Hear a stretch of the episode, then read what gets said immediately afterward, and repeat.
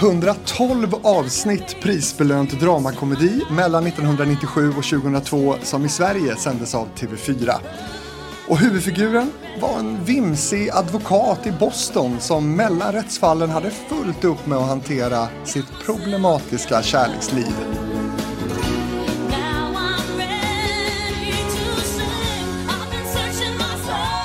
Signaturen här sjöngs och framfördes av sångerskan Wanda Shepard som senare släppte ett album med musik från tv-serien som sålde riktigt bra. Och hon var också med i serien som barsångerska. Inte sällan med lite så melankoliska låtar som passade fint in i handlingen i den här serien. Men vad heter den? Ally McBeal. Bra där! Jag satte den. Ni såg ju lite sådär tveksamma ut när jag spelade. Ja, jag, jag, alltså min första ingång var Ally McBeal. Sen tänkte jag, vänta, var inte, det, var inte den Huga Chaka, Huga, Huga, Huga Chaka med Björn Skifs? Uh, så att då gick jag bort från Ally McBeal. Men ja.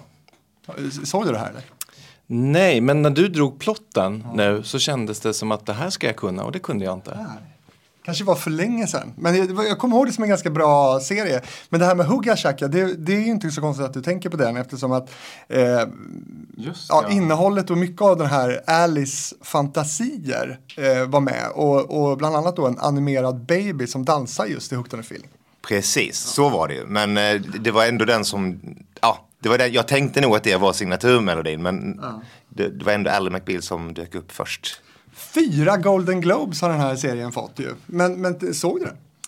Eh, jag tror att jag liksom så här strötittade på den som man gjorde på tv kanske mer eh, då. Men det var ingen jag följde, det var ingen jag bingeade liksom. Men amerikansk dramakomedi, är det liksom något som intresserar er överhuvudtaget?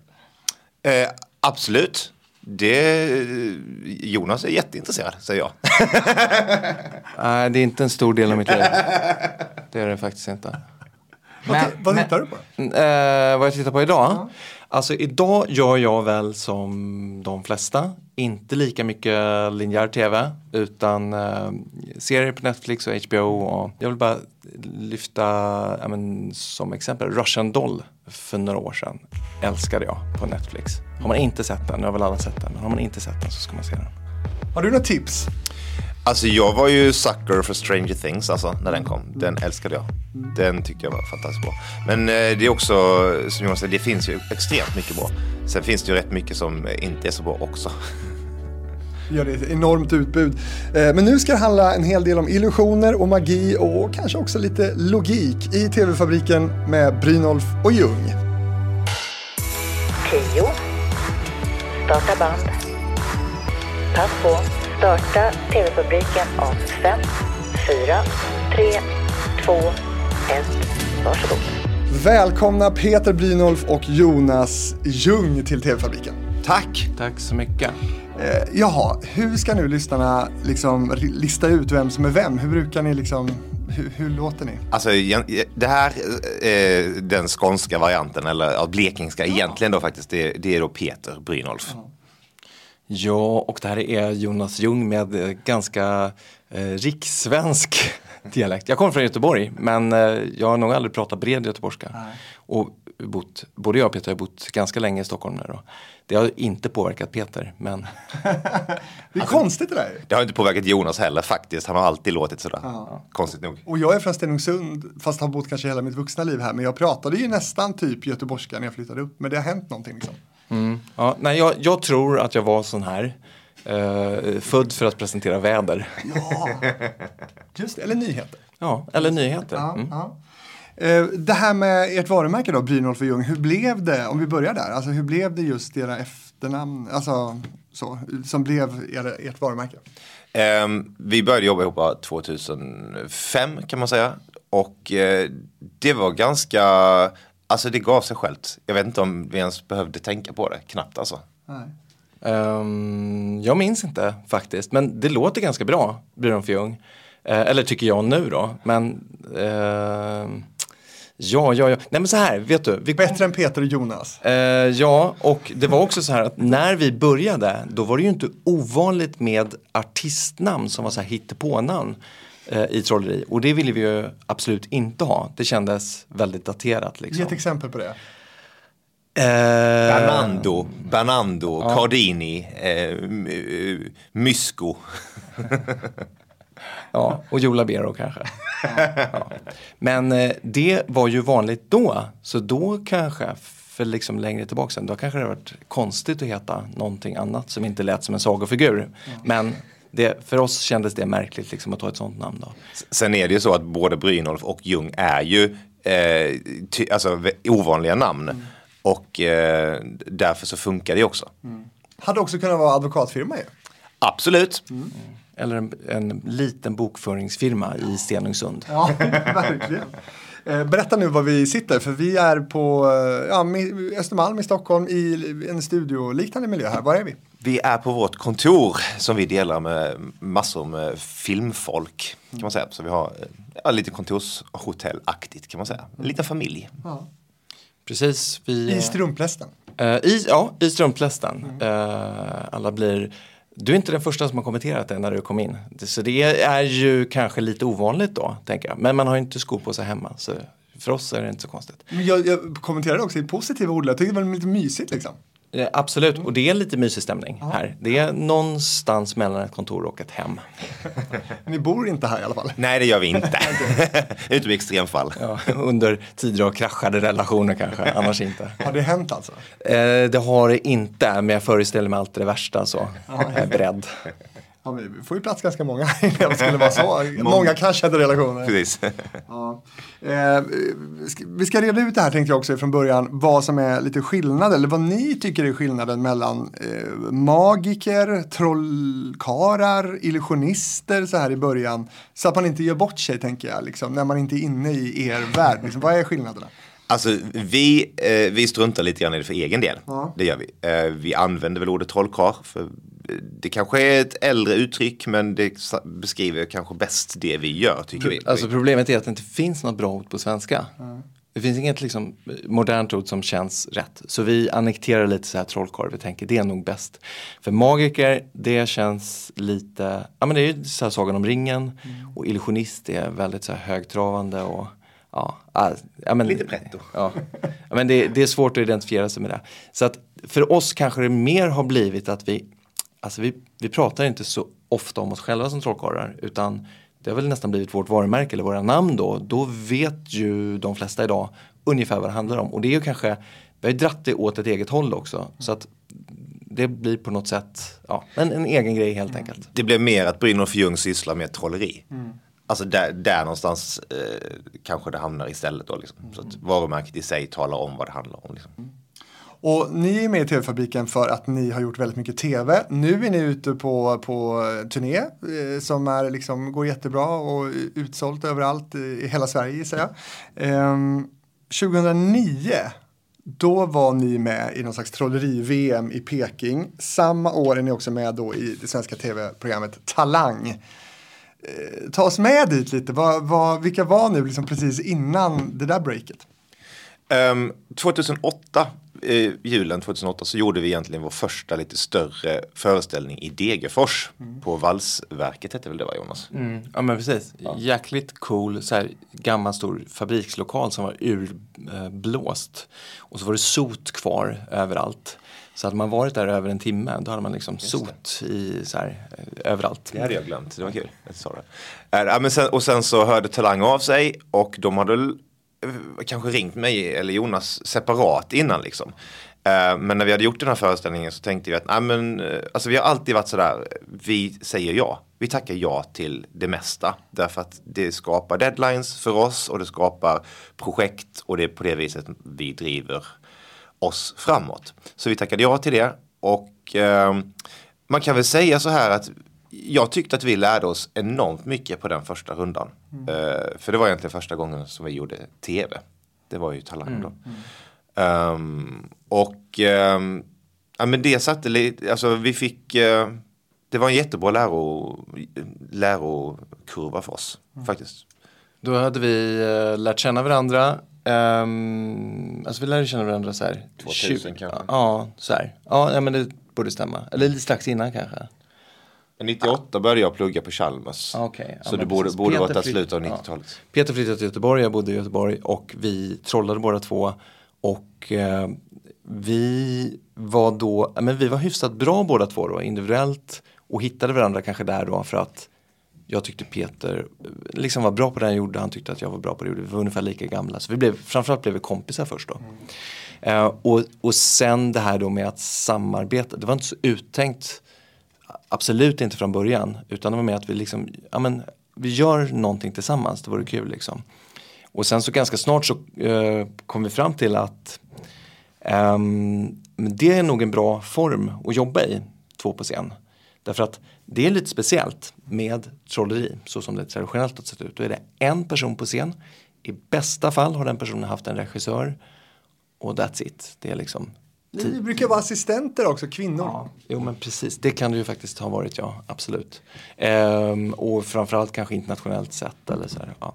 Men, och sen så är det ett, eh, eh sen spelar man mot publiken. Eh, ja, men vi eh, det mesta tjänar ju på att man är fler och tänker till och, och bollar. Och, jag menar om man ska jämföra med teater där skådespelarna har varandra på scen och det, det, är så mycket mer, det är så mycket saker som kan liksom uppstå där. Det är så mycket mer historier man kan berätta än om man är själv i liksom monologform. Sådär. Mm. Ja. Så att vi, eh, vi visste nog inte det från början, det var inte en uttänkt plan, men vi insåg det kanske ganska snart och mer och mer att det här blir en intressantare liksom, föreställning att jobba med. Mm. Och vi kan göra mer och bättre material. Vi kan göra bättre trolleri på det här viset. Vi kan komma, ett plus ett blev tre plötsligt mm. märkte vi. Men vi vill också dela lön ju. Då får, får man ju dubbla den då ju. Ja, ja, ja, ja Men blir det dubbelt så bra då om man är två? Det blir tre, fyra, fem gånger så bra. Ja, det blir nog mer än dubbelt så bra faktiskt. På vilket sätt? Eh, ja, men det är vi upp, vi skriver ju vårt material, vi uppfinner material. Så om man bara börjar i den processen mm. uh, att, uh, att göra det själv. Det är klart man kan det och folk gör det. Folk skriver grejer själv, uppenbarligen. Va? Uh, men det är, en, det är en svår process att få det så bra som det ska bli. Idag har ju vi förmånen att få jobba med duktiga regissörer och ett team som vi jobbat tillsammans med för att ta fram föreställningarna. Sen är det vi som driver det, vi kanske får lägga ner det mesta av jobbet men mm. det här att kunna bolla och liksom testa idéer och så här stöta dem. Att folk säger nej det här är inte bra och jobba vidare. Den processen eh, är ju jättenyttig liksom. Och, och det går ju mycket snabbare dessutom. Så istället ja. för att du själv ska fundera på om någonting är bra i två månader och testa och komma fram till det ett halvår senare så kan vi ju ha klarat av det där på, på tio minuter. Mm. Genom att bolla det fram och tillbaka. Nej, det är inte bra säger Jonas. Nej, okej. Okay. och sen kanske han kommer tillbaka två timmar senare. Men om vi gör så här istället. Ah, fan vad snyggt, bra. Men då kombinerar vi det med detta. Och då har vi kanske ett löst nummer på tre timmar istället för ett halvår. Alltså på riktigt, det är verkligen den, den skillnaden på det liksom. Det, och det kan verkligen vara så här, vi kan hitta på grejer på tre timmar eller så tar det två år. Det är så mm. ibland. Men, och det är processen innan, alltså när vi gör föreställningen. Och sen på scen så är ju interaktionen med publiken är ju superviktig. Det är en del av formen och det tappar vi ju inte för att vi är två. Men vi adderar på också att vi eh, ja, men tillsammans eh, kan liksom bolla då materialet, manus och så vidare på scen. Och det blir, det blir bättre och intressantare tycker vi. Mm. Och dynamiken i föreställningen blir ju också en helt annan jämfört med om en person hela tiden driver allting. Eh, utan här kan vi inflika, vi kan Eh, skulle händer någonting, någon av oss behöver gå av scen av någon anledning, om något eh, gud förbjude skulle gå fel, eh, så kan den andra ta över och kan, kan fortsätta driva på scenen under tiden. Eh, så att det inte, alltså så, så, att vi har en helt annan dynamik, vi har möjligheten att improvisera runt det som eh, sker också på ett annat sätt. Liksom. Då har ni jobbat mer än 20 år tillsammans. Och mm. jag, du suckar här. Ja. Det är länge. Det, det är orimligt länge. Ja. Och jag tänker så här, liksom, er dynamik tillsammans. Ni är ju kollegor naturligtvis, men ni jobbar mycket ihop säger ni. Mm. Vad, vad har ni för roller sinsemellan? Är det han som alltid säger nej? Eller vem driver? Vem är den som liksom, ja, hur är ni ihop liksom? Alltså vi driver olika saker mm. i olika perioder mm. också liksom. För att det blir ju så också både privatlivet, eh, alltså under 20 år så händer det mycket i privatlivet mm. och eh, det händer eh, mycket professionellt också såklart liksom. Och då kan det vara så att i en period så kanske jag är mindre drivande för att det händer saker hemma och tvärtom liksom. Att, med Jonas då. Och sen så Ja, vi har lite olika roller, det har vi i liksom själva arbetet. Därför att vi är duktiga på olika saker. Eh, Jonas kanske i större utsträckning skriver manus, han har gjort en hel del stå upp tidigare sådär, och skriver eh, filmmanus och sådär också och regisserar en del. Eh, och då blir det lite naturligt att Jonas sätter sig ner för att det är en viktig sak för honom och han eh, driver den delen och samtidigt så kanske jag eh, driver att ta fram, alltså rent fysiskt eh, bygga prototyper på saker och ting och testa, testa ut grejer liksom. Sådär. Det gör vi såklart tillsammans också men det kanske är så att jag gör det initiala arbetet och sen så tittar vi på det tillsammans och, så, och motsvarande. Så att det är klart, vi, in, vi gör det vi är bäst på. Vem är gnälligast då? ja, det är nog jag, Mest ordningsam? Jonas. Ja, Du, är- du instämmer? det stämmer. Men det har skett en förändring i det. Peter var orimligt slarvig förr. och är inte det längre. Men jag är nog fortfarande ordningsammast. Den största tidsoptimisten? Det, det är han. Ja, det är jag. Det är jag. Men jag kommer oftast i tid, men jag kommer väldigt exakt så att jag har liksom små marginaler. Så att om det händer någonting på vägen så, eh, så har jag liksom inte tagit någon höjd för det överhuvudtaget. Helt orimligt. Och alltså, du vet ju själva hur Stockholmstrafiken är. Det händer ju aldrig någonting. Vem är ar argast då? Nej, det kan vara jag också. Jag, är, jag, har, jag har nog mer temperament än vad Jonas har. Det har jag. Eh, Jag skulle säga att Jonas har blivit mycket bättre med tidsoptimismen också. Skulle jag säga. Snälla ni är mot varandra. ja, men vi är ganska flexibla. Vi försöker väl anpassa oss. Det, allting är ju alltid kompromisser. Vem är mest AV-sugen? Avvis- Um, ja, båda tror jag. Eller? Jo, jo, ja. Be- Benägen att hålla med. Vem blir nervösast innan föreställning? Jag tror du. Eh, inte innan, inte, för innan, om vi säger så här, innan en vanlig föreställning blir ingen nervös. Nej. Men jag har, jag blir, det händer att jag blir nervös. Men det är, inte, det är sällan alltså. Och det händer att du blir nervös också. Ja. Ja. Alltså jag skulle säga så här, de, gångerna man blir nervös, det är när vi ska göra någonting live, eh, ofta live-tv. Och vi vet att det finns ingen leeway på något håll. Allting måste gå exakt som vi har tänkt. Liksom. Ehm, då, och, och då handlar det ju ofta om att har vi kunnat preppa och repa det här tillräckligt mycket, då är vi inte nervösa. Men det, ofta så blir det ju den typen av situationer att det inte finns möjligheten att repa på det viset som vi skulle önska. ehm, i, I den specifika situationen. Nu ska jag berätta en sjuk grej när vi var väldigt nervösa. Eh, den tv-spot vi har gjort för flest människor live någonsin är i Britain's Got Talent. Dit kommer vi sen. Men Det kör. kommer vi. Ja. Ja, jag kan bara säga att då Semifinalen kan vi säga. i, precis i semifinalen då. För att i semifinalen så gjorde vi ett jäkligt svårt nummer, tekniskt svårt nummer. Och ett nummer då som vi har skrivit, uppfunnit, repat, hittat på. Så det har liksom aldrig gjorts. ehm, det har aldrig gjorts tidigare.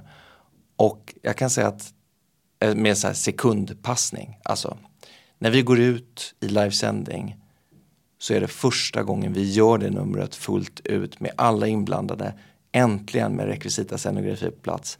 För att saker har eh, ja, kört ihop sig i, i produktionen av, ja men du vet, fruktansvärt. Men jag lägger den som en liten cliffhanger så kan vi återkomma till det sen. Bra, då gör vi så. För, för vi ska knyta åter lite till Talang och, och där ni började i, i Sverige då.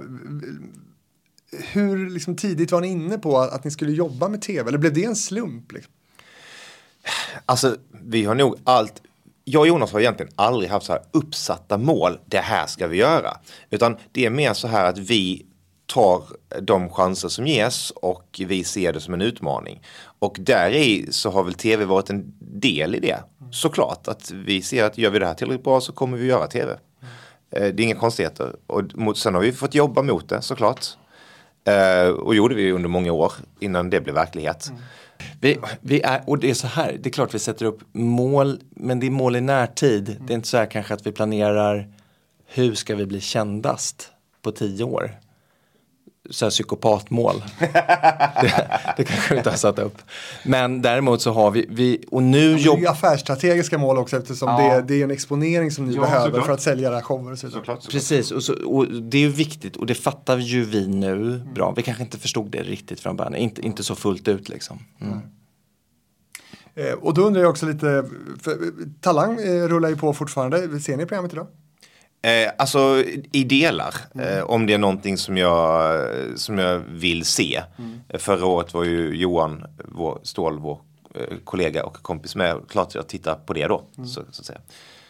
Jag tycker att juryn är det bästa numera. Och det säger jag inte bara för att eh, Edvard af Sillén, vår regissör och, och numera kompis, sitter i juryn som är jättebra. Men för det är så här, tycker jag, att och jag pratade faktiskt med flera om det här senaste dagarna, att eh, man har gjort en tydlig målgruppsanpassning av formatet Talang i Sverige som nu inte stämmer överens med hur programmet ser ut i andra eh, länder.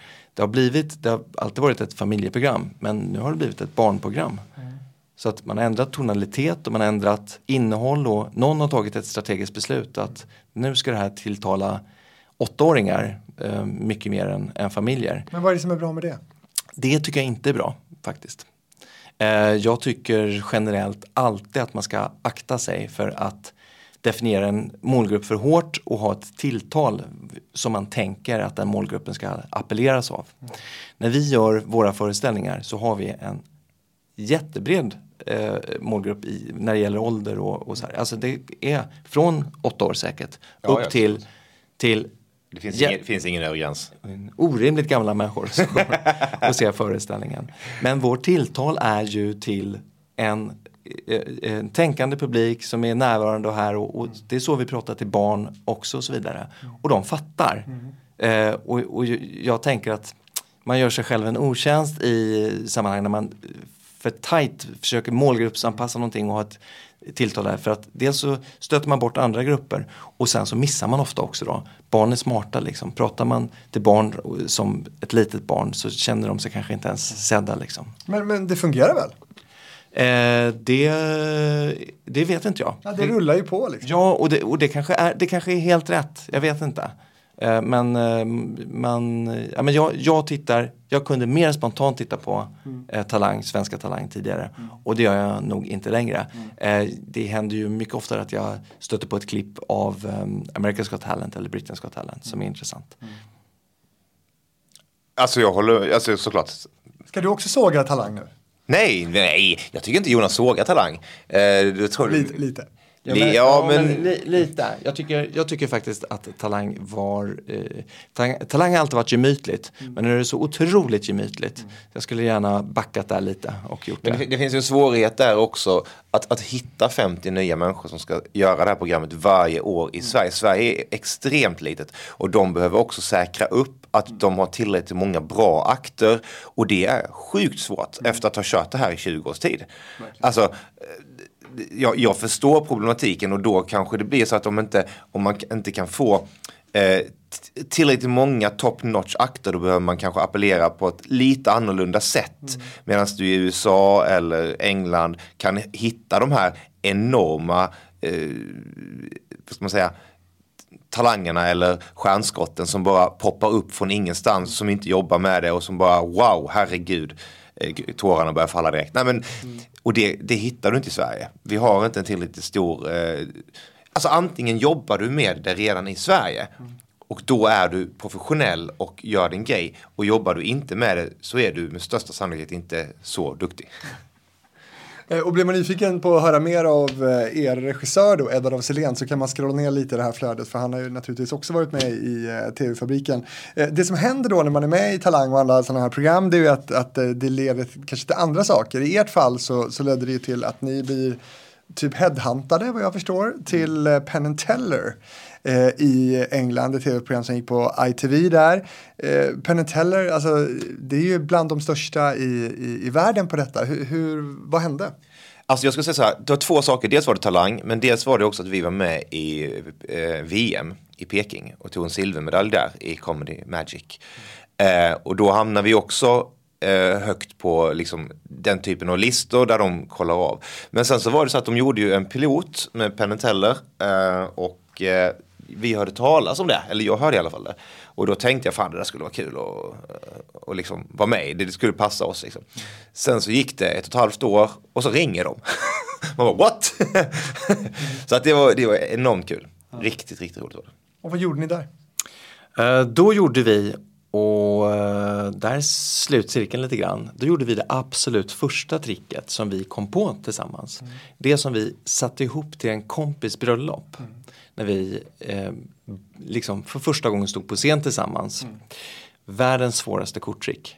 Sen har det förändrats då, så den versionen vi gjorde första gången um, skilde sig ganska mycket från det som det blev sen eh, och det, och det som vi då um, deltog i Fullas med Penn Teller och där vi blåste dem också då med det här tricket. Så att från, från början hade, tricket som vi hade från början det hade aldrig blåst dem men som det blev då, ja. Men, men hur var det att träffa dem då? De måste ju vara jättestora förebilder. Var- Blev ni starstruck och så vidare?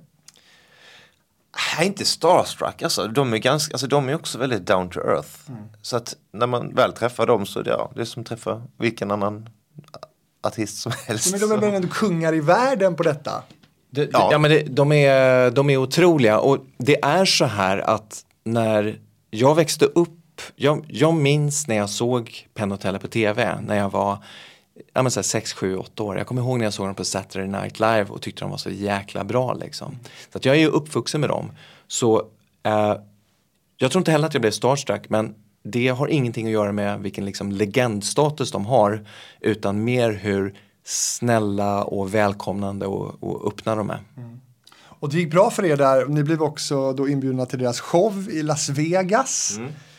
Pojkdröm? Frågetecken. Såklart. Och det var ju så att den första säsongen då var ju det priset för att lyckas lura dem. Då, då var det att få åka dit och öppna för deras show. Ehm, och sen tror jag de tog bort det från säsong två. Så att vi var ju en av få som fick till det där helt enkelt.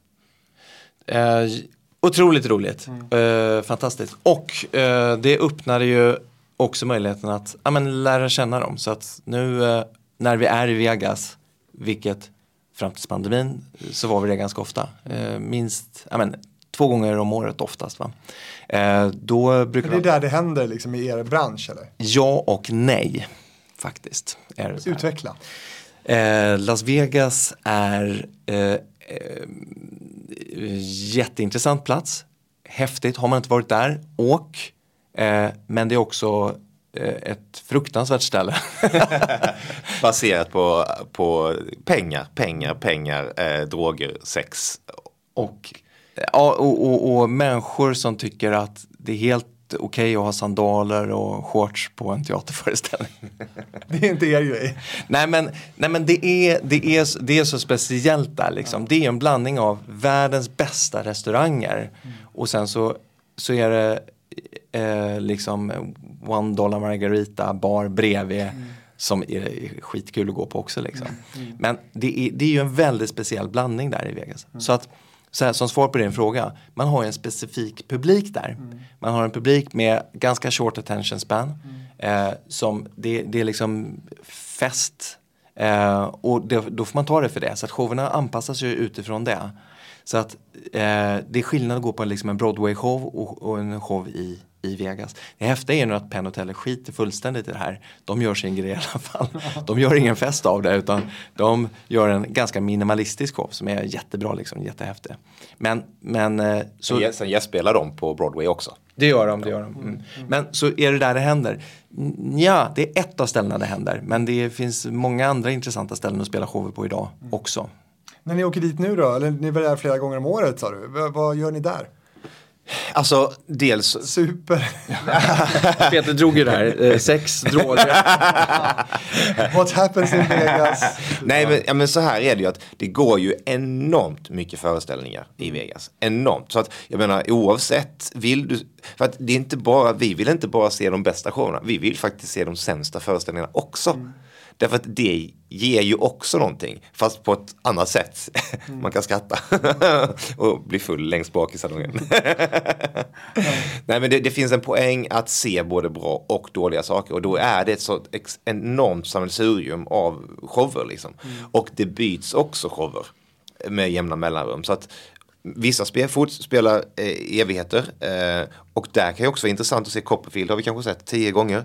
Men han utvecklar ju successivt föreställning och det är också intressant att se hur utvecklar han eh, liksom, världens eh, främsta illusionist som har drivit liksom trolleriet de senaste 40 åren liksom. Hur utvecklar han idag sin föreställning?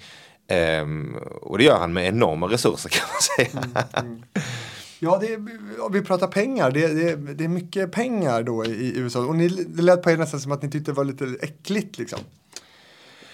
Ehm, nej, alltså, eh, alltså inte, inte pengar generellt sådär. Det är bara att det blir så, Cyniskt. ja, men det blir så genomkapitalistiskt i, i Vegas. Ehm, som man kan jag minns första gången jag var i Vegas. Efter några dagar så tänkte jag, "Ah, men här, det är inte så nice här alltså.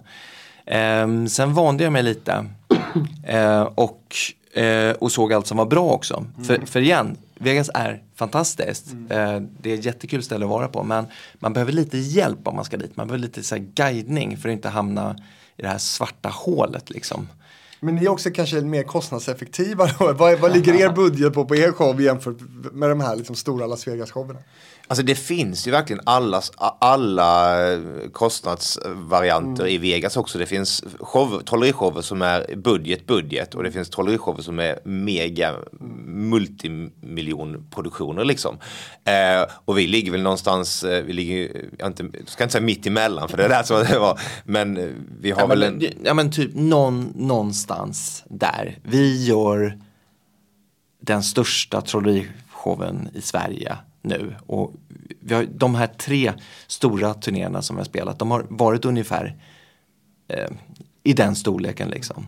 Men vi gör ju det lite annorlunda. Vi har, eh, vi har liksom inte, vi köper inte in trolleriprylar utan vi har scenograf eh, och eh, vi, alla de här tre showerna och framförallt de två senaste då har vi haft en ganska genomgående tanke att det ska kännas lite som att man är med i ett tv-program när man kommer som publik. Så att då, vi lägger ganska mycket resurser på att få en bra liksom, liveupplevelse där med LED-skärmar, vi har fyra kameror, bildproducent som realtidsklipper, fotografer, kameraoperatörer. Och, så att, så att för att ja, men du vet, ge den känslan av att och showen är ju väldigt interaktiv också. Publiken liksom kommer upp och är med så här. Så att det ska kännas som att man är med i ett tv-program liksom. Mm. Och man blir ju förbannad på er och man, man, ni väcker massa känslor liksom i er publik. Det ska vi återkomma till tänkte jag eh, om en liten stund. Men jag tänkte att vi ska knyta ihop eh, säcken med Britain's Got Talent. För att det som händer efter det här då det är ju liksom att ni då medverkar i, i brittiska Talang på ITV 2012. Eh, 11 miljoner tittare har jag läst någonting. Det är ju helt eh, galet och ni hamnar i, i semi där. Hur stora blev ni liksom i Storbritannien eller är ni? I, i, idag är det nog ingen eh, utanför trollerikretsar som känner till oss i Storbritannien, det tror jag inte. Men det händer ju fortfarande när vi gör föreställningar. Framförallt nu senaste åren har vi jobbat mest i Sverige. Det är lite då och då, några Ja. gånger per år när det är så här utländska som, eh, alltså så här besök, om vi gör en eventföreställning så här. Som bara, jag såg er då, jag har följt det sedan dess. Vilket Absolut. är helt sjukt. Men för att svara på din fråga, jag skulle säga att vår fame i Storbritannien, den sträcker sig mellan 0 till 1 procent idag. Däremot då, under en period, eh, så, eh, ja, men då var det ju absolut så. Eh, och det var ju jättekul. Och det format, jag vet faktiskt inte hur det är nu, men det formatet då var ju stort som sjutton. Liksom. De som var med blev ju eh, i, under en period stjärnor. Liksom. Och, och får man också lägga till att trolleri i Britain's Got Talent då, eh, alltså Simon Cowell var ju känd för att hata trolleri över, överlag. Så att eh, det var ju lite, de, de scoutade oss efter de har sett oss på eh, Fulas, så de ville ju ha med det här eh, världens svåraste korttrick, det var det de ville ha i. Och där så tryckte ju faktiskt Simon och eh, Alicia tror jag det var, som tryckte rött. De tryckte kryss för mig för de trodde att tricket gick fel. Och sen så fick vi dessutom, eh, David eh, sa väl någonting eh, om eh, I can't believe that you two thickos thought that they... så att vi fick lite rubriker på det där också. Så det, var, det var jävligt eh, roligt så sett. Ehm, men Och, vi, vi, och, och precis som du säger, när vi gjorde det, då, det var några få så här trolleriakter, trollkarlar som hade varit med innan som hade varit bra. De flesta innan hade inte varit superbra, så att det, det stack ju ut då. vi gjorde det. Och vi var ju... Lite tur liksom att, att det var i den tiden på något Ja sätt. men absolut. Så att det var ju lite så att vi var nog, vi var bland de absolut första i de större America's Got Talent och eh, Britain's Got Talent att lite grann Alltså jag vet inte om jag kan säga så, det låter pretto men kanske att vi banade väg för bra trolleri inom den genren lite grann faktiskt. Det lät jättebra. Ja. Nej, men, och, det, och det är helt sant, men tio andra gjorde det också under de såklart, år, åren. såklart. Mm. Men det var, jag bara menar att vi var bland de första där att faktiskt få bra reviews och i de här internationella formaten och göra riktigt bra. Men folk var inte riktigt beredda på det och inte riktigt vana vid det. Liksom. Jag blir lite nyfiken också för ni säger att ni, ni gör den största liksom, trolleriföreställningen just nu. Är alla överens om det? Eller, alltså, vad har ni för konkurrens här i Sverige idag? Eh, jo men den enda som gör föreställningar i lika stor storlek idag är ju Joe Labero. Och, eh, och har gjort det eh, under många eh, år. Ehm, och, men han gör ju, om jag förstår det rätt, så gör han liksom fortfarande stora föreställningar nu men där liksom innehållet har plockats ner lite. Han, jag tror han gör det lite intimare och så här då. Så att det är liksom kanske en mindre produktion då. Men jag ska reservera mig för att jag kanske har fel om det för jag har inte sett. Och dessutom, det är, ju, det är ju en annan genre. Han kör ju Las Vegas-konceptet liksom. Ändå i, i någon form av... Eh, och man kan väl säga så att det har ju hänt väldigt mycket inom trollerivärlden de senaste 20-25 åren. Det har ju rört sig framåt med enorma steg och har hänt jätte, jätte, jättemycket liksom i hur man framför det, hur man gör det, hur man gör det, eh, vad heter det? Eh, Letar jag efter för ord? Nej. Där, där fick eh, Peter en stroke. det, händer, det händer veckovis. Nej men jag, jag menar bara att mm, man vill göra det eh, så att det berör och så att det är eh, så att man en, en ange, eh, inte angenäm. Hämtar du hjärtstartaren? Angeläget, där kom det. Nej, men, vi, vill att, vi vill ju att det ska vara angeläget. Vi vill att, det är inte bara så här, tänk på ett kort. Jaha. För det betyder ingenting för dig, utan det, då är det mer intressant. Okej, eh, tänk på din första kärlek. Kommer du ihåg din första kärlek? Alltså, och därifrån så är det den informationen som vi utgår ifrån istället. Därför att då, då berör vi alla i salongen, för då kommer alla att tänka, just det, vem var min första kärlek? Och så får du eh, liksom en, en resa för var och en i salongen istället för ett kort. Som, Men, men vad menar du då? Att, att eh, ni gör det här men inte Joe Labero eller? Ja, men jag menar bara att det, det har hänt väldigt mycket in, inom trolleriet. Vi har varit en del i den utvecklingen. Det har vi definitivt varit. Men han står still. Han, eh, när Labero startade, då eh, såg ju trolleriet ut på ett annat sätt. Så att han var ju då revolutionerande då i det han gjorde. Då tog han liksom det här Las Vegas-konceptet till Sverige när det eh, var kanske mer revy.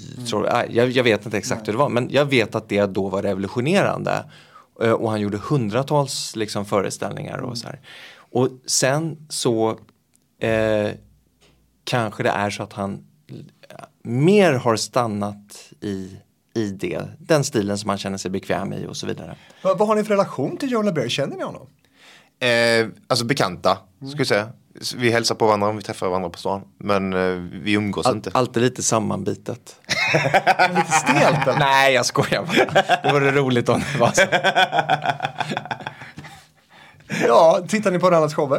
Eh, så här, jag skulle, vi var ju på väg att göra det där. Vi skulle gjort det och så var det något som kom emellan precis, precis. innan jul liksom. Eh, jag har, och det här är sjukt, jag har bara sett två shower med Labero. En för eh, 20 år sedan som var jättebra i, i Göteborg. Han, var, han var superbra och showen var jättebra och så vidare. Och sen såg jag en show för fyra år sedan där jag vet att han hade liksom då en dålig kväll. Det var grejer som inte var hundra. Så att, så att det går inte att recensera den utifrån det. vi går vidare va? Det kan vi göra.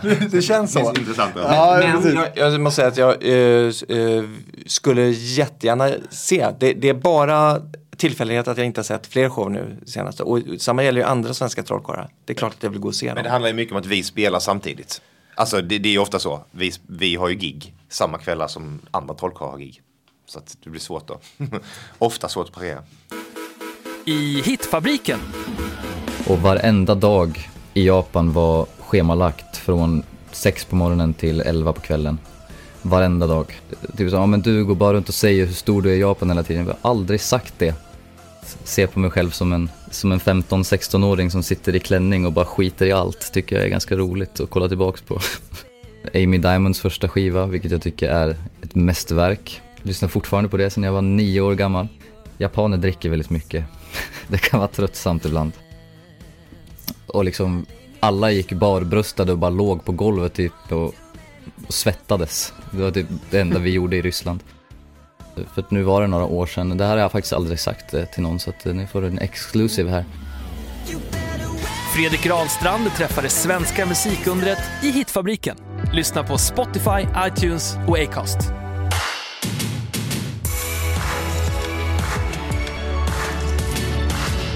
Det här är TV-fabriken med Brynolf och Ljung, Trollkarlarna. Och nu ska vi prata lite om det första minnet jag har av er. För det är ju då i eh, Brynolf och Ljung Street Magic i eh, TV4. Hur många säsonger blev det där? Tre säsonger gjorde vi. Helt otroligt eh, bra program tycker jag. Eh, väldigt fascinerande. Hur hamnade ni där i, i TV4? Eh, Vi pitchade först för, eh, vilket var det produktionsbolaget? Det första? Eh, det allra första det var ju eh, Stämme och de på, och vad heter det då? Ja, folk, folk hoppar runt. Men eh, vi eh, gjorde pitcher som, inte, som liksom inte nådde hela vägen fram men som blev, som blev bra. Och, vi tror, ja, så här. Eh, och sen så tog vi liksom en paus från tv-pitchandet. Vi lyckades inte liksom få till något format. Eh, och sen då så, så ringde Baluba ehm, och eh, sa så här. Vi tycker att ni är bra. Eh, vi har inget format som vi vet att vi vill göra men vi kan, kan vi inte liksom prata och försöka fundera ut hur det skulle kunna se ut då. Utveckla. Exakt. Niklas Vargö och eh, Linus Kanneberg eh, träffade vi då och, och började lära känna.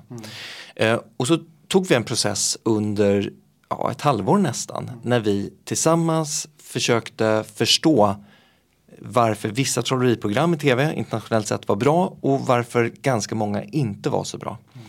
Och vi tragglade verkligen, alltså vi hade väl tio format liksom, tio möjliga format. Eh, men där vi så här, stötte på, bara, äh, det här blir inte riktigt bra för att det här och det här och det här. Tills vi kom på det här formatet som ju är busenkelt egentligen. Men det är ofta så, man får gå liksom en hela varvet runt innan man kommer fram då. Ni träffar kända personer och, och utför liksom trick på dem. Precis, och det är väldigt här och nu. Det är inga tv-hej innan. Eh, vi förklarar inte vilka de är. Det är inga intervjusekvenser. Eh, vi har lite prator eh, emellan vissa av sekvenserna. Men annars är det väldigt här och nu. Och så är vi oss själva liksom. Eh, och kändisarna blir en länk till tv-tittarna att kunna reagera genom man vet att, då, att det inte är uppgjort, man ser på dem att det inte är uppgjort och man ser hur starkt de reagerar och, och då funkar det. Liksom. Och den nöten att, att koncentrera sig på reaktioner den knäckte David Blaine för 25 år sedan, drygt säkert nu då, i tv-formatet med hans serie då som, som hette Street Magic, också hans första liksom. Ja. Ehm, och i- innan dess var trolleri på tv mer, mer avfilmade föreställningar. Och det kan varit okej men oftast var det inte superintressant liksom. Så han knäckte det liksom. Och, ja. Så det blev formatet och så blev det det blev väldigt bra det vi gjorde. Eh, och vi, vi, vi var bra och vi gjorde bra material. Vi la ner extremt mycket tid på att liksom hitta originella koncept som aldrig gjorts förut och vi liksom började uppfinna eh, saker. Så att under de här tre säsongerna så har vi uppfunnit liksom mer originellt material än ja, nästan något annat format på världsbasis, vilket är helt sjukt. Det finns några till format som har gjort det riktigt bra. Men, ja. Och, och tittar man på mängden material också så är det också, tittar du som du säger, på världsbasis. Hur många andra trollkarlar har gjort så här mycket tv? Eh, med unika koncept. Alltså det, det, det är en handfull. Det är verkligen det. Men är det som med stand-up att, att har man visat sitt skämt till Slängd i brunnen så är det liksom lite stekt? Känner ni igen det från, från era program? Absolut. Ja men så, så är det. Tråkigt. Ja, Ja, men tre, som- tre, tre månader och så två och en halv minuters tv-tid. Men det samtidigt så eh, gör ju det att vi måste ju hela tiden utmana oss. Och vi måste hela tiden jobba på. Vi kan inte slappna av i något skede här liksom. Utan det är bara jobba, jobba, jobba, jobba. För de som inte har sett då Street Magic då med er. Jag tror inte att det är någon som inte, det har repriserats i oändlighet. det, det är vi och, vi och Friends liksom. Sant, och Rederiet som går nu också på, på dagarna i SVT. Men, men eh, ska ni ge något exempel bara på något trick som ni är nöjda med där? Så att, lite i korthet bara, liksom, som, som, som, eh, som alla är, blir helt knockade av. Liksom. ja, det är lätt. Eh, körkortet Peter Settman. Så vet alla vad man pratar om. Ja, men du får nog förklara för de som inte har sett. Precis. Eh, då, vi gjorde en inspelning med eh, Peter. Eh, som då inte, han, Peter startade ju Baluba. Eh, men då hade han sålt Baluba. Så att, men eh, han hade liksom vänner på Baluba. Så de sa, ah, men vi gör en grej med Peter. Ehm, så vi åkte till hans kontor och eh, gjorde liksom material och en inspelning under en timme. Det är ungefär så vi gör. Och sen så avslutade vi med, men kan vi göra en... och Det var så här, vi liksom nästan hade fått nej då från Linus att göra det här på grund av det tajta schemat. Men vi bara, det här kommer bli bra, tro oss. Han bara, okej, vi gör det här då. Så vi tar ner eh, Peter Settman på gatan, han får välja ut en bil. Vi ber Peter ta fram sitt körkort och så håller vi det mot bilrutan på den parkerade bilen. Peter sätter sin hand över körkortet. alltså, inte ja, Settman. Ja, Brynolf. ja, men precis. Brynolf sätter sin hand över körkortet. Och så smälter det igenom så att det nu då finns på insidan av rutan. Och så lämnar vi Peter där. Ja. Och, och det här, alla som, det går ju inte liksom. Nej, det gör inte det. Och det är därför Peter börjar gråta. Ja. Eh, Men, men alltså, och, och, ja, mm, ja, fortsätt. det, som är, det som är roligt i det här också tycker jag att när vi, eh, för vi hade inte träffat Peter innan och har inte eh, liksom trollat för honom. Så att när han, de första tricken vi började göra för honom, då agerade Peter inte men han reagerade som han tänkte att han ville att man skulle reagera. Du, för att så kan det ändå vara initialt, att man bara åh wow! Och sen så blev det mer och mer Vi, vi bröt ner honom. Ja, så att liksom, så att ju längre inspelningen pågick desto mer frustrerad och desto mer äkta reaktioner kom det från honom. Sen avslutade vi med det här körkortstricket och då, då började han ju gråta på riktigt alltså. Det är ju verkligen så. Men hur många i teamet som är med er då behöver vara insatta i hur det här går till för att göra tv av det? Så att säga?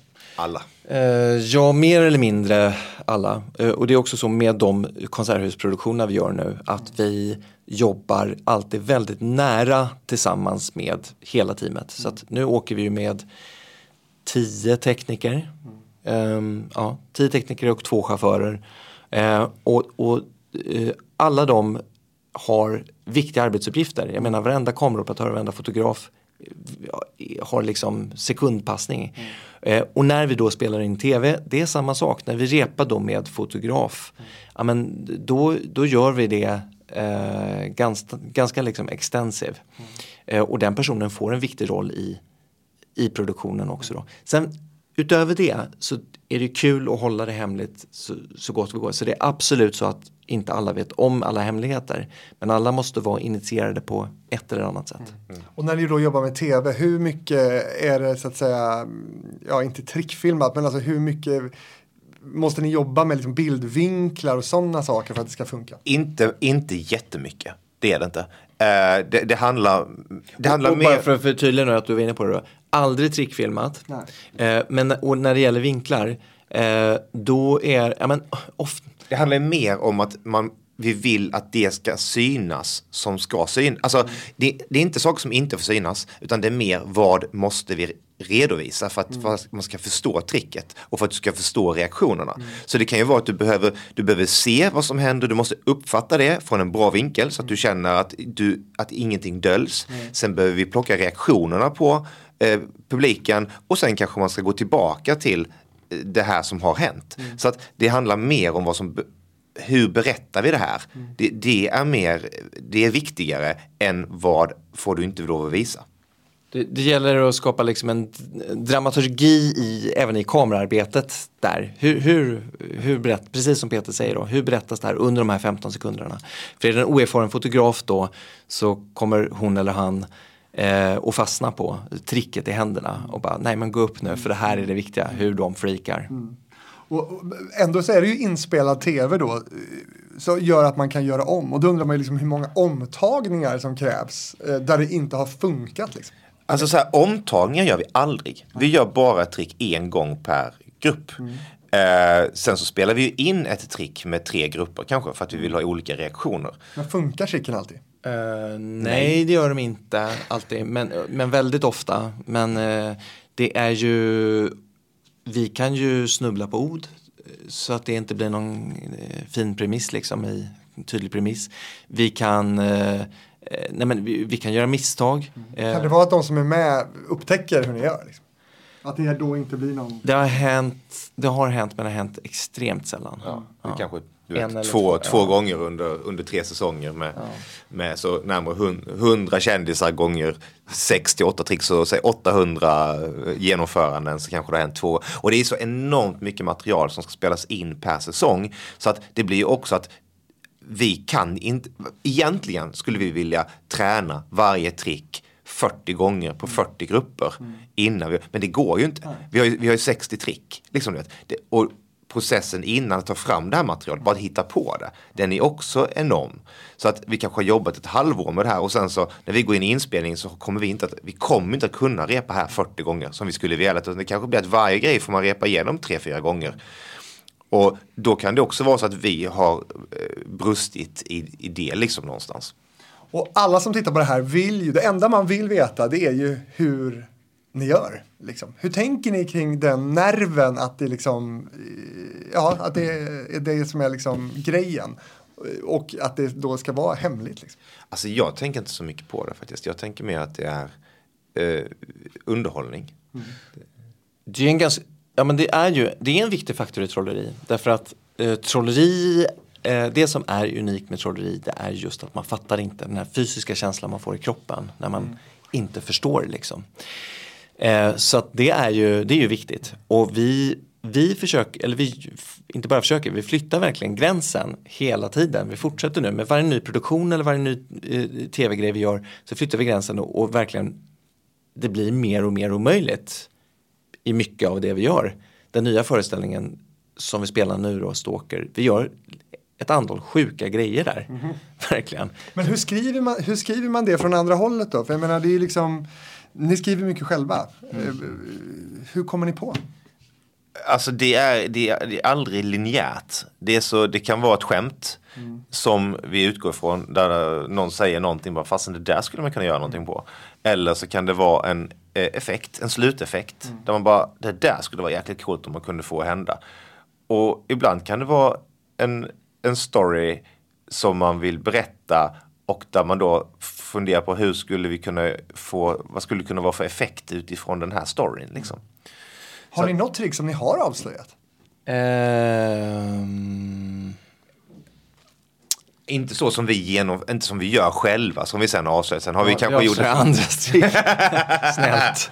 Nej, nej, så är det inte. Eh, Det är ju andra som gör. På YouTube kan man ju se sådana serier Ja, där man får det. se Ja, liksom precis, hur, vad tycker ni om det? alltså, nej men ganska ointressant oftast. Oft, alltså, det, för det, och ba- backar man bandet ännu mer, det fanns ju en tv-serie som avslöjade Mm. eh, trolleri också. Men den, det gick inte jättebra för den. Mm.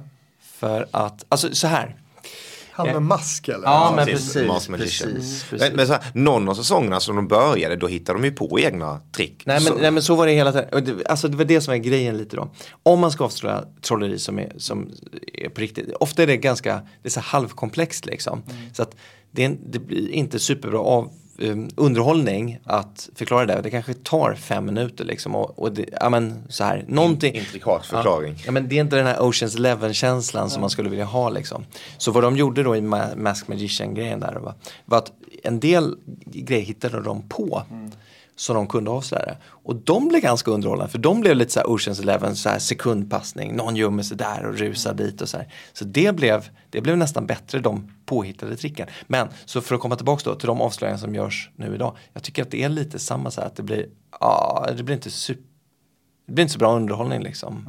Och, och rent etiskt, alltså det är ingen jättegrej kanske. Vad säger ert fackförbund om det här? Precis. Ja, det, det är kanske mer hobbytrollkarlar i sådana fall som skulle tycka att det var ett problem. Ja, det, så här, det, det skulle ju vara trist om det är, för att det här är ju ofta så här, lite mer så här public domain material som de avslöjar då. Det skulle vara svintrist om det är någon som har så här, jobbat på en akt, liksom ett nummer som de gör då, som är originalmaterial och så går någon och avslöjar det. Det hade ju varit tråkigt men det händer ju oftast inte. Ofta vet man ju inte hur andra gör det liksom. Vi vet men inte, inte de som avslöjar. Men, men då är jag, jag är en sån här tv-tittare som, jag häpnar ju såklart över det ni och, och andra gör också. Men jag har ju också den här logiska sidan av mig. Som ju inser att det går ju bara att göra på ett sätt för att få det resultatet som ni gör. Då vill jag ta upp ett exempel. Jag älskar det tricket ni gör där ni eh, är på någon 7-Eleven butik. Ni hänger på nycklar, eh, eh, en persons nycklar runt halsen på den personen. De nycklarna försvinner, ni eh, distraherar och eh, de försvinner. Och sen ska de välja en konservburk i den här affären. Ni öppnar burken och där är de exakta nycklarna. Det finns ju bara ett sätt som det går att göra det på. Det vill säga att de nycklarna åker in i konservburken och den försluts och de öppnar den. Eh, alltså, eller? Ja, Ja, förutom då, och nu jobbigt nu om jag ställer till det. De får ju välja vilken burk som helst och sen har de ju den burken själva. Nej, men det, den ges ju över till den man ska betala. hos. Hur, hur, hur var det nu igen? Jag tror att den, de har, jag tror att de har uppsikt över den 100 procent. Är det så? Som jag minns det är det faktiskt så. Ja, ja. Ja, men på något sätt ska ju nycklarna i liksom. Det, det ska de. Oh, du kommer hata våran nya föreställning. Alltså du kommer verkligen hata. För, att, för det här är ju...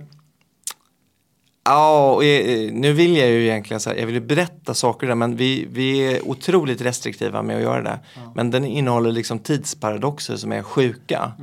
Eh, Som ni har spelat in innan då. Och så. nej, vi har inte gjort det. Det är tidsparadoxer som sker Live. live på, på scen. Som är, som, det går inte. Det, det, det är saker som folk håller i som bevisligen inte det, det, det går inte. Det blir liksom en, det är en inception. Ja, men så här då. Eh, och den känslan när det inte går liksom. Det, det är en ganska häftig känsla liksom. Så att ja, nycklarna måste ju in i burken. Men jag tror att eh, jag tror att vi var så extremt noggranna där med att de, att de har kontroll över det. Så att, att det inte ska finnas någon möjlighet liksom för, för någon att faktiskt smuggla in dem. Liksom. Men de är ju där. Det är korrekt. Det är, det är de. Det är de. Mm. Vi, vi släpper det där helt enkelt. Nej, men, då kan ju, ja, nej, men det finns ju andra sådana exempel som man, som man har svårare att lista ut. Då, till exempel man ska ta en, någon bild med sin mobil och i sin egen kamerarulle så ligger en bild på någonting bakom som inte fanns. Alltså, så här, det är ju konstigare. Eh, så, och det är ju ganska tekniskt också. Ni jobbar mycket med liksom, teknik. Det, ja, det gör vi ju till viss del, absolut. Det, det, alltså, Det gör inte Joe Labero. Nej, men, nej, men så här är det också. Att idag Eller så, det vet vi ju inte. Nej, det vet vi Ni var aldrig på showen. Men, men det är lite så här, jag menar, för, för, för 30 år sedan då hade folk till exempel sedlar på sig när man hade pengar. Då kunde man göra, låna en hundralapp av någon och göra någonting med det. Idag är det ju inte så. Idag är det ju väldigt, du har inga pengar. Folk vet inte ens hur de ser ut. Så att, Nej, i, har- inte mynt i alla fall. Nej. Och vad, Kan, kan du skilja ett mynt från ett falskt mynt? Nej, absolut inte. Nej, det är ingen, folk har ingen aning. Och vi kan, så vi kan inte be om det. Du, kan jag låna en femkrona? Så här. När vi började spela in serien, då kunde vi göra det. Ta ett mynt, få det smälta in i en burk, lämna tillbaka burken. Det kan vi inte göra nu. Det är knappt kreditkort att man har ju. nej, knappt ens det. Faktiskt. Det kanske är så, det blir så. Ehm, och, Det är bara Stureplansknarkarna som har det. så, drar du det så hårt att det är kort? Men, nej, men, nej men kontanter är ju så i alla fall. Jävla suspekt att gå med ko- kontanter nu. Antingen är man liksom Ja, ja. knarkare eh, eh, eller så är man hantverkare eller så är man prepper. Ja. Men, men jag måste bara fråga, de som ni träffar då och gör de här tricken på i då Street Magic till exempel, eh, får de veta efter kamerorna slocknat, liksom, hur det gick till? Ja, Nej, det hade ju varit sjukt. Varför då? Om, Nej, okej. Ja. Det är så jävla hemligt alltså. Ja, ja. Kan, men de, de kanske kan ana efteråt, eftersom de ändå, nej. Nej, det tror nej, jag det, inte. nej, det är nog, det är nog väldigt ovanligt. Alltså man ska aldrig säga aldrig, men de är ju, igen, de blir en länk till tv-tittarna att reagera och det är, det är inte uppgjort, de är liksom inte coachade hur de ska reagera och eh, de upplever det, de upplever det på samma sätt som tv-tittarna. Och mm, eftersom ni skriver då själva, säljer ni också era grejer? Alltså säljer ni trick? Jaha, nej det gör vi inte. Nej, det gör vi inte. Det, är- det är eh, våra grejer och eh, vi är inte intresserade av att någon annan ska genomföra, alltså göra det. Varför inte? Eller brukar det inte vara så? Eh, alltså det finns ju folk som lever på att hitta på trick och göra, men vi lever ju på att genomföra dem. Och alltså det är ju det- ointressant om alla andra skulle göra det. Ja, och det är också så här att de som nu då tar fram och säljer trick, det finns undantag nu, det finns verkligen undantag. Men det allra, allra mesta är inte så bra. Nej. Däremot, det kanske kan vara en utgångspunkt att starta i för att hitta på någonting bättre. Så kan det vara. Men det finns ju folk som är grymma på, jättesmarta på att hitta på trick och så vidare. Men de, det är samma sak, de hittar inte på och säljer utan de jobbar ofta som konsulter. Och vi, vi tar hjälp av vi tar hjälp av ja, men vänner och kollegor ibland, eh, folk som vi har lärt känna då, som jobbar heltid med eh, uh, um, trolleri-tv-shower eller trolleri-live-shower Mm. Det passar inte dem att stå på scen kanske, men jättesmarta människor liksom. Och, och det tar vi ju definitivt hjälp av. Så att på det viset är vi inte ensamma i att, att hitta på allt. Men vi, vi driver ju det och, och tar hjälp. Men utan då liksom vårt nätverk och vänner runt omkring då hade vi, all, då hade vi aldrig liksom lyckats så bra som vi ändå gör. Men vad tycker ni om sådana som mig då? Ni måste ju ha vänner och folk runt omkring er som också är sådana här som vill veta och, och är- är- har sina teorier framförallt om hur ni gör och så vidare. Hur hanterar ni det? Eh, alltså vi hade, vi hade ju en, en snubbe på Instagram häromdagen. Han, han var ju helt övertygad att det var en urusel show för vi hade bara kommit överens om allting med alla. Då, så ja, det finns några sådana. Men Men det måste också vara frustrerande att folk tror att det liksom är uppgjort. alltså, ju- specifikt det är eh, lite frustrerande för att för oss är det så självklart att det inte är det. Eh, I showen vi spelar nu, då har vi uppe så väldigt mycket personer på scenen. Eh, Eh, och även ute i publiken. Och det absolut första numret, det första som sker i showen, det sker med alla i publiken som start. Liksom. Så det, det, det är så, jag- jag kan, jag kan bli arg på hans logik. Att man är så, man kan, måste väl fatta då att vi kan inte åka runt med ett jäkla entourage med skådespelare liksom. Så att det kan vara lite frustrerande. Ja, eller att vi skulle, även, även om då är lokala människor som man trodde i det fallet, ja det här är en lo- lokal kändis, det är klart ni har kommit överens med honom. Man bara, men alltså på riktigt skulle vi ha... Vi Skulle vet ha, väl inte vem som är bilhandlare i Skövde, ska vi ta reda på det och välja ut honom? Ja, och dessutom, alltså, menar, vi spelar fem föreställningar på helg. Ska vi, ska vi hålla koll på vem som sitter var på de här olika ställena? Alltså, du vet, det är så orimligt. Ja, det så det här kanske ni säger nu bara för att vi inte ska tro det. Men så är det så. Alltså det, är så här, och, och sen skulle, jag säga, sen skulle jag säga så här, har, du- har, har du någonsin försökt få en annan människa att behålla en hemlighet? Eh, var det en retorisk fråga? Eller, nej. Ja, nej, men har du, har du försökt få någon att har du försökt få någon att ha en hemlighet någon gång? Vi- vi- Det var ingen så självklar fråga, men det tror jag kanske att man har. Ja. Har, de, har de hållit det hemligt? Nej, det är väl ingen som gör. Nej, exakt. Så att skulle vi komma överens med 40 Nej, jag pers köper inte det här. Det är klart folk kan hålla hemligheter. Ja, men, men inte den typen av nej, hemligheter, Men, liksom. nej men precis, det här skulle ju dessutom vara en, igen då, Oceans Eleven hemlighet. Det skulle ju vara skitkul för någon att berätta. Ja, du, och så drog de in med ett rum och jag fick så här då. Va? Eh, det här kallas för, det är ett fenomen, det här att, att eh, liksom komma överens med någon i publiken. Det kallas för stooges. Eh, att man har liksom förberett någon då. Eh, men jag vet väldigt få exempel där det har utförts av någon som faktiskt jobbar då. Jag, jag vet att det har förekommit. Jag vet. Men eh, vi har aldrig gjort det och ingen vi känner har gjort det. Och det är väl ren självbevarelsedrift liksom. Alltså det, som är, det är ju så här, det behövs inte. Nej. Det, det gör faktiskt inte det. Sen, sen förstår vi att man kan tro det. Jag förstår inte. Nej, men jag fattar vad du menar. Men, men jag, när, när man liksom kommer till en punkt logiskt att det, här, det finns inget sätt där det skulle kunna funka utom på det här sättet. Men det är ju, så, alltså, vi, fan, vi har jobbat med det här i 25 års tid. Det vore fan konstigt om vi sysslade med teater när vi sysslar med trolleri. Men tillbaks då till om, om, eh, om vi liksom skulle vara vänner och hänga och så här. Du skulle, du skulle tröttna på att ställa de här frågorna till slut. Gör, men gör folk det då eller? Eh, De ställer frågor, ja men ofta i början, men så tröttnar de på det.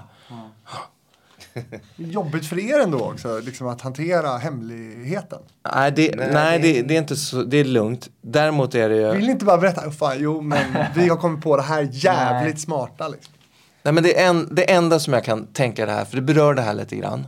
Det är att det kan vara lite jobbigt, eller lite ointressant ibland att prata om oss själva, mig själv, i, i den kontexten att, att ehm, i, i, menar, i ett socialt sammanhang liksom så här då. För jag fattar att folk vill veta liksom. Och så här, men det blir ju, eh, ja, det kan vi, ja men, Därför går man inte, därför går man inte på fester med nya människor. Säkra så. Ja. Eh, framöver här nu då, nu är ni ute på turné och sådär. Eh, men eh, jobbar ni fortfarande med att pitcha tv? Eh, vi vill gärna göra tv, mer tv, det skulle vi definitivt göra. Vi gjorde två pitcher under pandemin. Och den första då, och, och, alltså med jättebra format. Men som, eh, och som gick långt. Alltså egna format? Eh, Ja, tillsammans med, produ- med produktionsbolag då. Ehm, och eh, eh,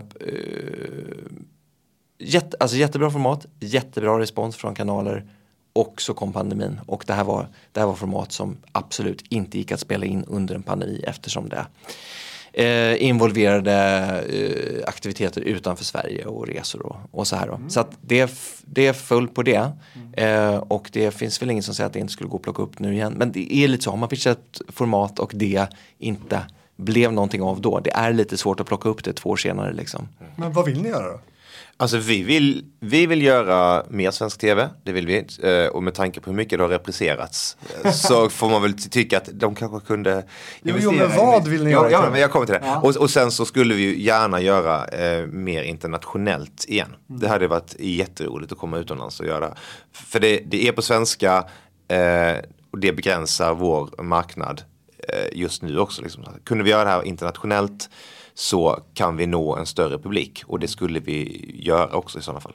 Vi, vi är precis i början på att göra eh, em, en grej em, internationellt då.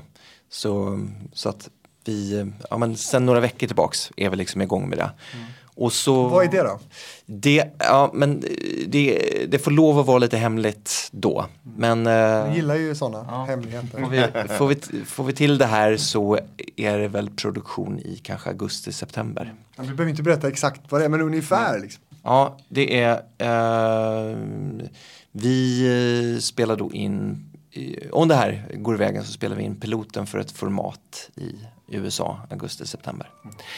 Men med det sagt, det skulle vara jättekul att göra ja, men, mer svensk tv också. Liksom. Det ena utesluter inte det andra. Nej, men, att alltså- det, det kommer vi säkert jobba vidare på, att tillsammans med produktionsbolag eh, pitcha nya idéer mot kanalerna.